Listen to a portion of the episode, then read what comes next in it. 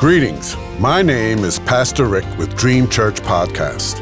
God has given me a yearly devotional on prayer from Genesis to Revelation, guiding you to read and to help you pray daily with a scripture reference, comment, and ending with prayer. May you be encouraged and walk closer to God, and I invite you to walk with me through this journey. In Jesus' name, amen. Today's scripture reference is for December 6th. Philippians 3 10 and 11 says, I want to know Christ.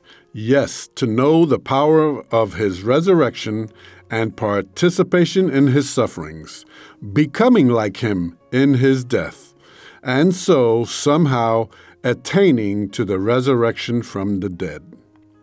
Today's comment. Paul had just said that he considered everything he gained in life a loss compared to knowing Christ Jesus his Lord. He considered them rubbish.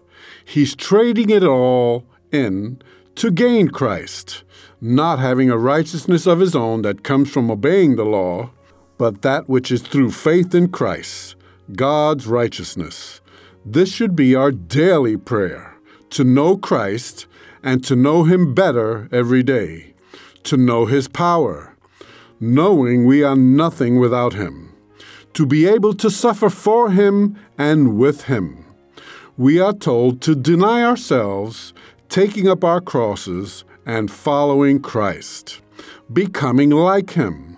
That takes a total denial of self and its ambitions.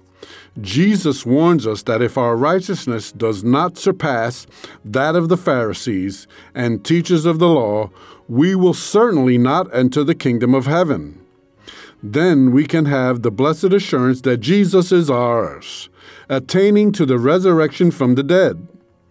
Romans 6 and 8 and 2 Timothy 2 and 11 says, If we died with Christ, we will also live with him.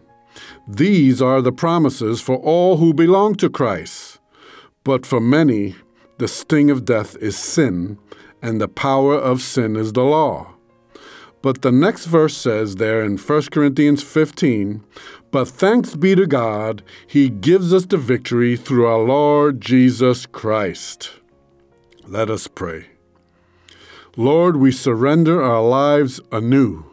We don't want to worry about dying. We are eager to do your work to the very end.